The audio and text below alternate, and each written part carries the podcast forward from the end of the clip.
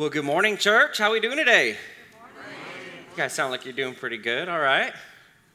Um, I'm like Ela said. My name's Tim. I'm one of the pastors here at Grace, and I'm just really glad to to be with you this morning. Uh, it's good to be in God's house. It's good to be uh, worshiping Him, and I'm I'm really excited this morning because I have some great news to share before we even get into the the message this morning. Uh, this last month, we were going through a series on uh, prayer. And uh, if you might remember the last time I was preaching, uh, the night before, one of our missionaries had uh, texted me and reached out and said, um, you know, we've been working in this village in Chiapas for the last couple years and uh, building a church and equipping some pastors, and God's laid it on our heart to move into this village. And uh, some people are opposing it. They, they don't trust somebody from the outside, right, rightfully so, moving in. Uh, but God had laid it on these missionaries' hearts to say, you know, we want to live here, we want to be with the people. And, uh, and so they asked that we would pray. And so I got down on my knees and we all prayed uh, today uh, together. And this is a picture of those missionaries. They're from Laredo, by the way. This is David and Lily Beck and their kiddos, and they're, church, missionaries that our church supports prayerfully and financially with, with the gifts that we give. They're one of the missionaries we support. Well, no coincidence to timing. Next time I'm up to preach, last night he sends me an email and says, Hey, I want to let you know there was a meeting last night uh, in the village. Everyone met and agreed that they're comfortable with us to move into the village and build a house here. So I just thought that was too cool. Had to share that, how God answered our prayers, and just we had the opportunity to pray with them. And another great update is uh, we also prayed for some empty staff positions that we need uh, for this church. Uh, some people transitioned. Our former kids ministry director moved to the valley with her husband, and, and another one of our staff members uh, took another position. And so we had a couple roles open our family ministry. And I'm not going to um, share pictures today, but we're really happy that Gabby Reyes and Ludi Hamilton have accepted those roles and have stepped into the church. So God's answered that, that prayer as well. So I'm just happy to see how God uh, obviously proves himself time and time again to be faithful and to be at work uh, amidst us. Well, like Ela said, we're kicking off a new series today called Jesus One on One. Just the title kind of gripped me back to my high school. I want to call them glory days. That'd be a popular opinion whether they were or not. But I started thinking of visions of basketball. Uh, but that's not what we're talking about. We're, we're looking in the Gospels and uh, we're looking at Jesus when he went one on one, and people amidst his ministry and his life just came up to him and started asking him questions and how he responded to those questions. And we're going to see together what we can learn from those interactions with Jesus. And so we're going to kick off today in Matthew chapter 19, verse 16. And I want to invite you to turn there. We're going to look at Jesus' conversation uh, with a, a rich wealthy young man who approaches him with some questions. And, and as you're turning there, I do want to recognize some people that have helped me to understand this passage. And uh, that's Mike Breen and Matt Carter and Matt Blackwell. I'm so blessed by other believers that, that also study and share and write, and I can learn and we can all learn from others. And I just want to acknowledge uh, their influence on what, what I'm going to share today. But secondly, as we open up, I want to ask us a question. By the way, is anybody still getting used to this? I feel like I'm still getting used to this. This is new. Usually got a table up here. I feel I'm adjusting to this podium, but, but we'll get used to it. Uh, a little more sturdy, probably a good thing for us. Um, but I want to ask you guys a question. And that question that I want to ask as we, we dive into this text is, and it may seem a little strange, all right, but I'm just going to, here it goes. Why do you want more money?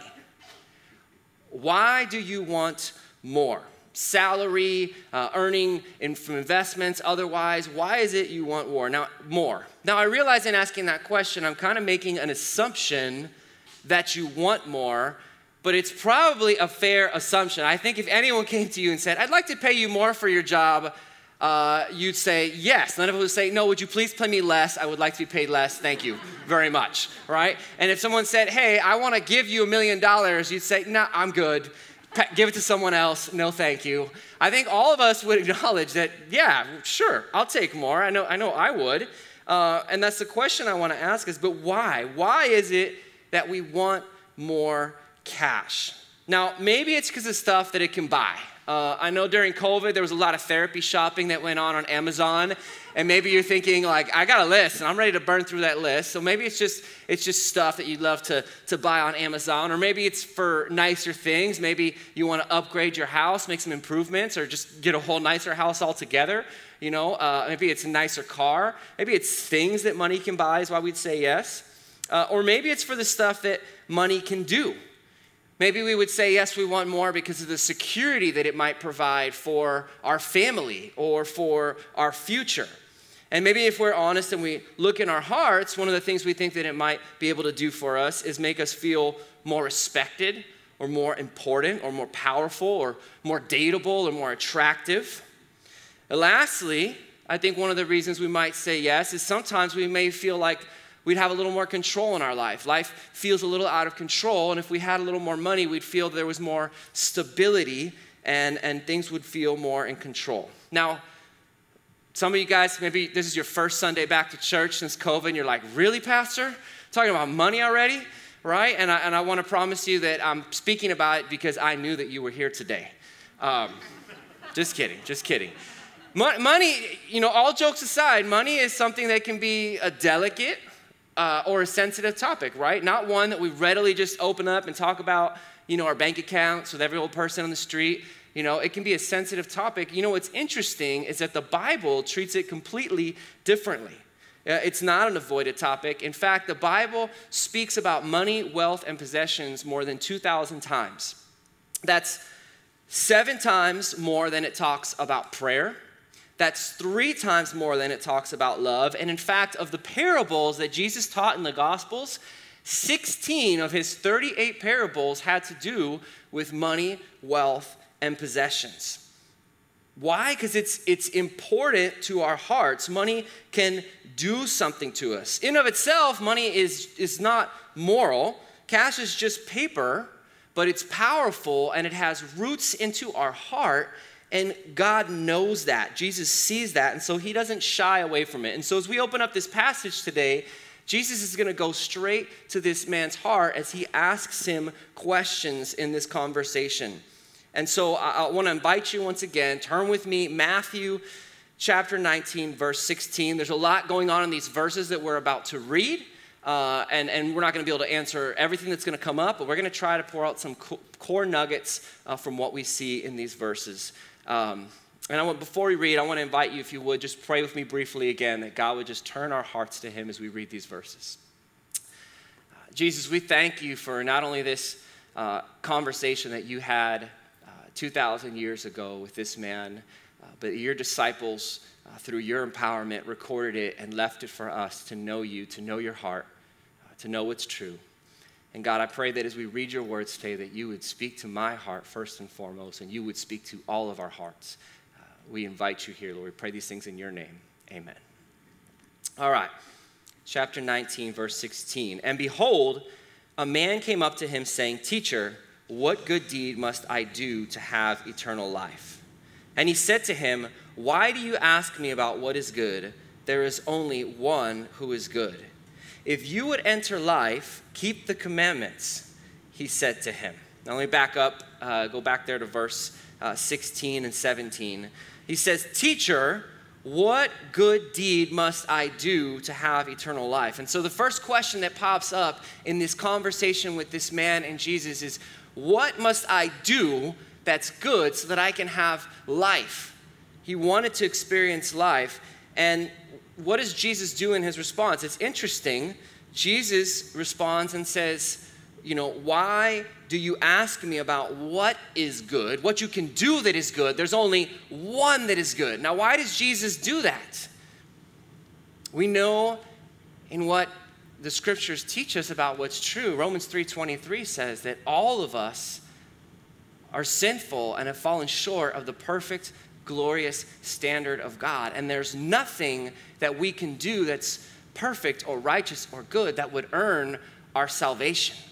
And so he, he says to him, you know, hey, there's only one that's good, and that's our heavenly Father. And so he points that out right off the beginning that our works can't earn that life. Let's continue reading uh, 17b there.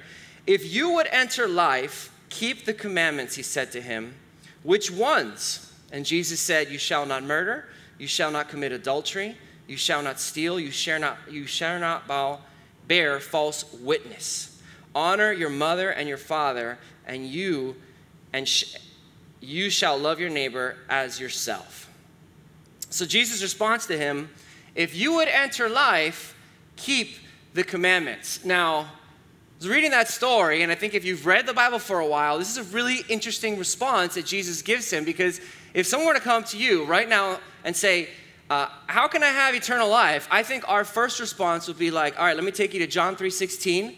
For God so loves the world that he gave his one and only son. Believe in him. Believe in God and you will be saved. Or what we say every single Sunday, Ephesians 2, 8 and 9. For by grace you've been saved through faith, not of yourselves, not by works, so that no one should boast. It's a gift of God.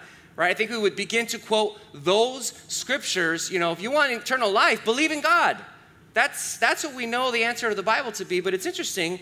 Jesus actually tells him if, if you want life, uh, go and keep the commandments. And he's going back to the original Ten Commandments that were given to God's people, and he's quoting the second half of those commandments. The first half of the commandments, the first four commandments, dealt with our relationship with God, and the later commandments deal with our relationship with one another. And Jesus is setting him up that there's a correspondence in our beliefs, what we believe in our mind, in our thoughts, and what happens inside of our heart in our actions. And Jesus knew this man's heart, and he was getting right to his heart, and, he was beginning to set him up to say, okay, if you really love me, your, your actions, your life would show it. And he's lining those things up and he's summarizing those things for him. So let's continue reading verse 20. The young man said to him, All these I have kept. What do I still lack? Now, this man according to what he says, and as far as we know, was a very moral man, lived a very righteous life. He tried to do what was right, tried to follow what society said was right. And he said, Yeah, I followed those things, Lord. But he still sensed in his heart that something was missing.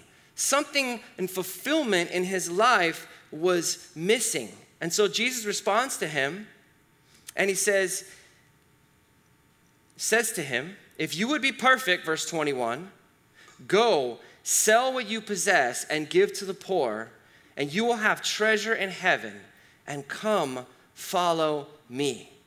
When the young man heard this, he went away sorrowful, for he had great possessions.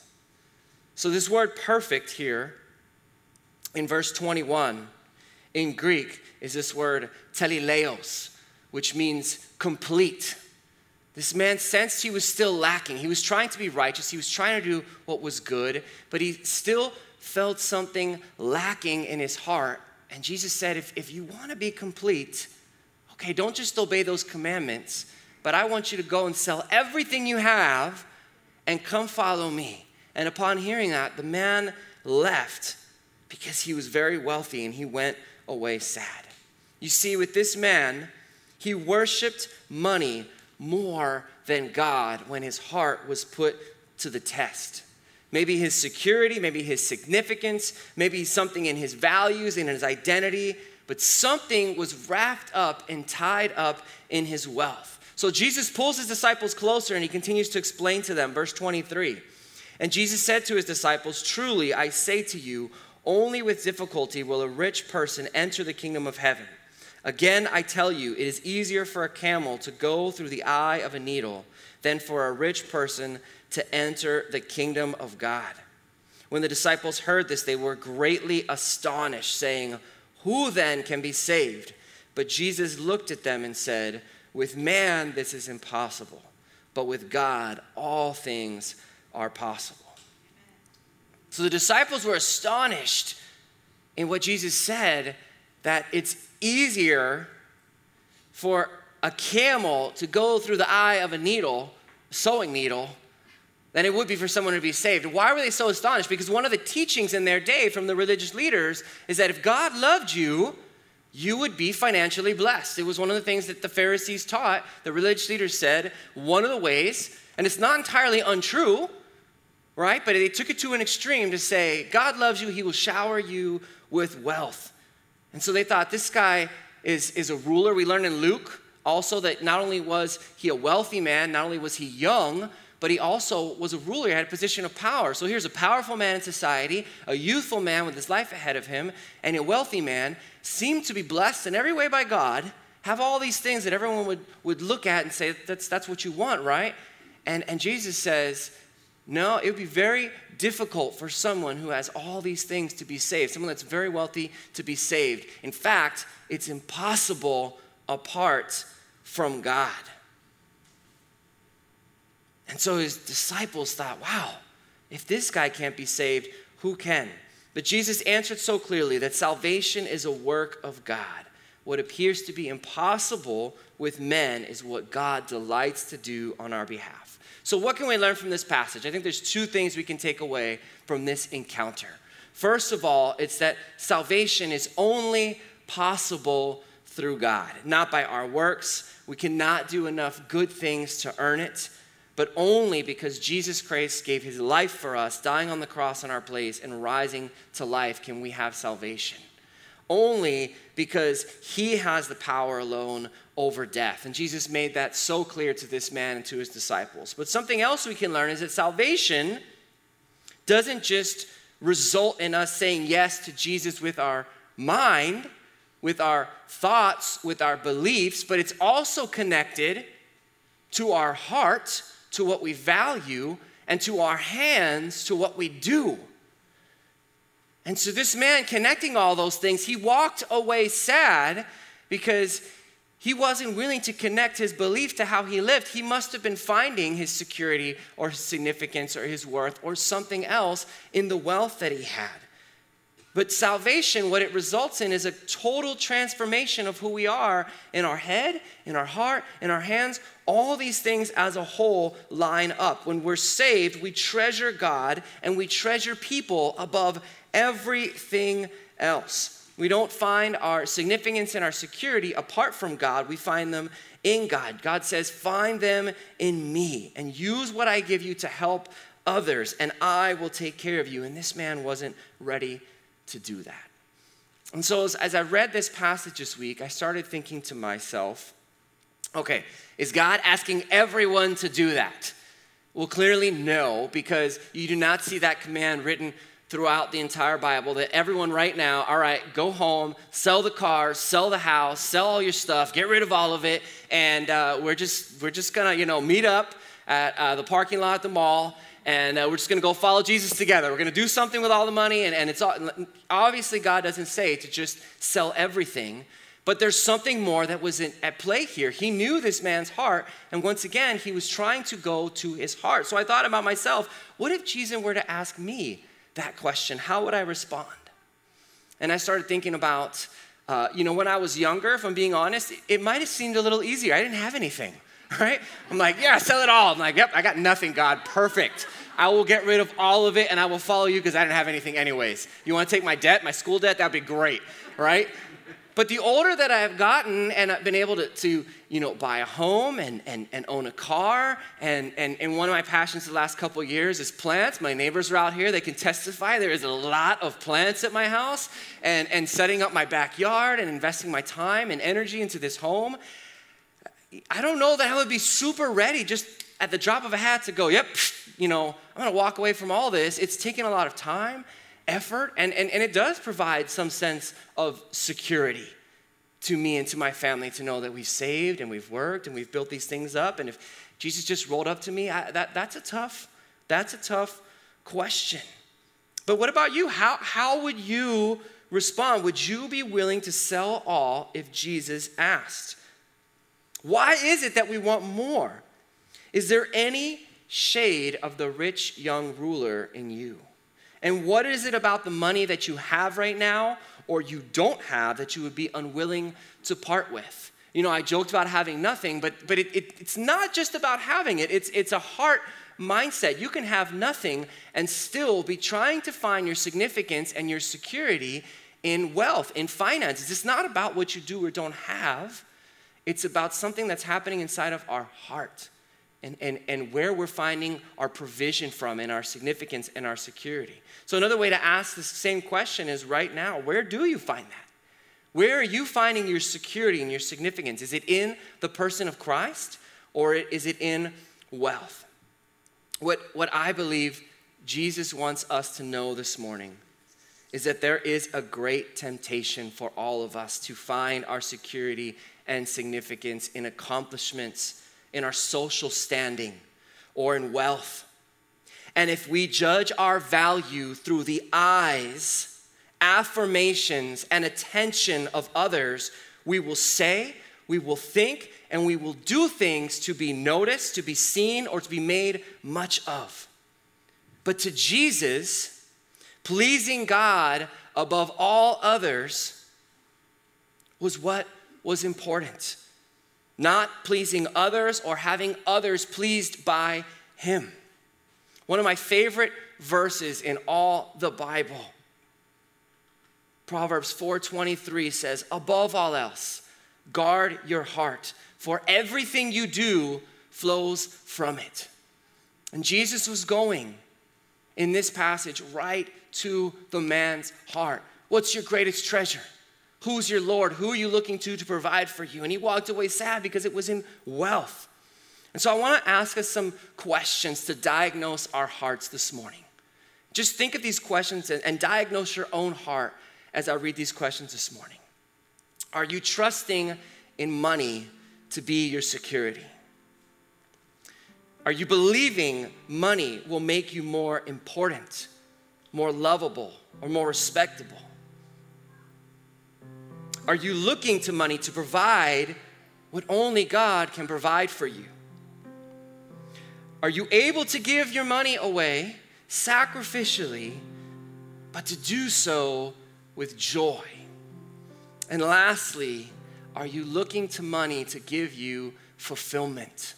to give you what that man was after life. Why, why do we need to know that this is a temptation? Because for all of us, myself included, there is a danger of rejecting Christ over something that he can readily provide for us.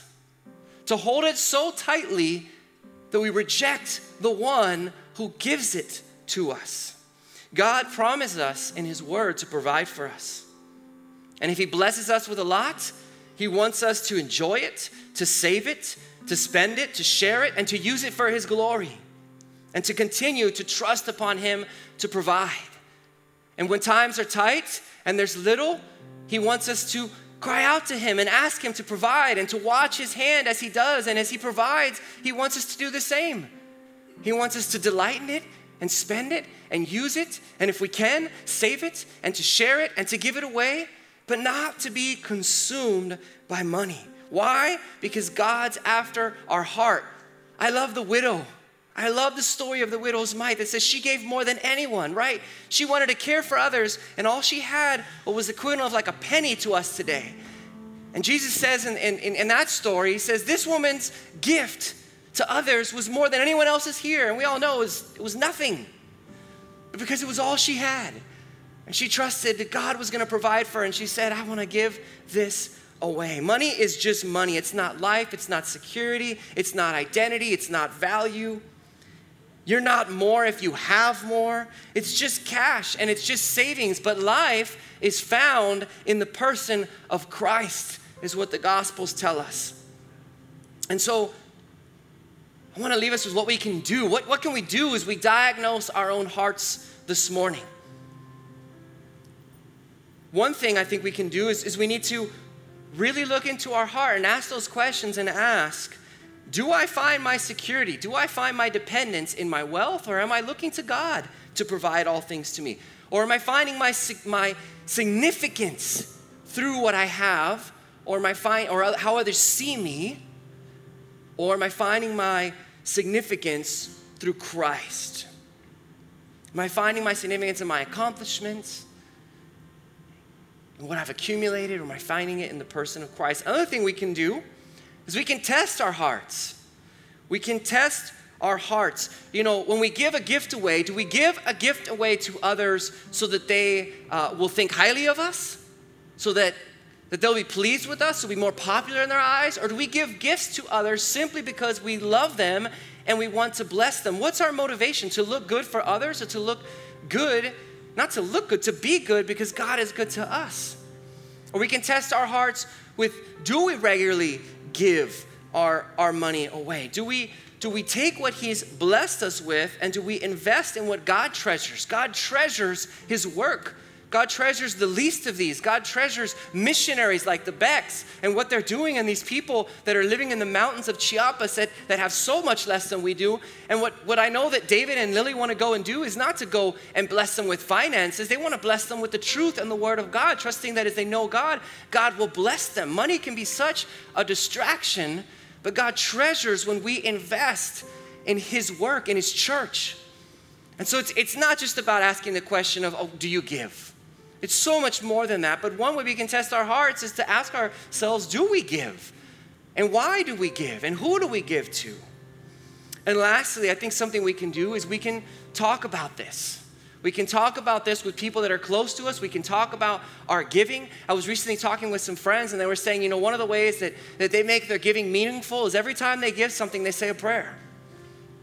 A gift, to a missionary, to a church. They say a prayer and they say, Lord, thank you for what you provided for us. Use this money, multiply it, bless it, do something good with it. When we have a need in our life, rather than always just trying to figure it out, we can talk as families and say, God, would you show up? Would you provide? I know the very first mission trip I took a group of students on this church on 15 years ago uh, was a daunting task to me. And one of the things that needed to happen was to provide for all the finances, for the transportation and the housing and the food and the work, the money we needed to build the home we were going to go and build for a family. We needed all this provision. And you can imagine how a youth pastor was at 25 or whatever, and not very organized, right? And so I'm like, Lord, I want to step out in faith, but I need you to show up. And I just started praying. A day later, somebody came up and said, Hey, I heard you're going on a trip. Let me know how much it's going to be. I want to provide for it. Said, Wow. Wow. God wants to provide in our lives. We need to look to Him. So, church, let's remember that money is just money. Let's earn it, let's spend it freely, let's save it, let's give generously. That's all it is. But that life comes by knowing God. Would you pray with me?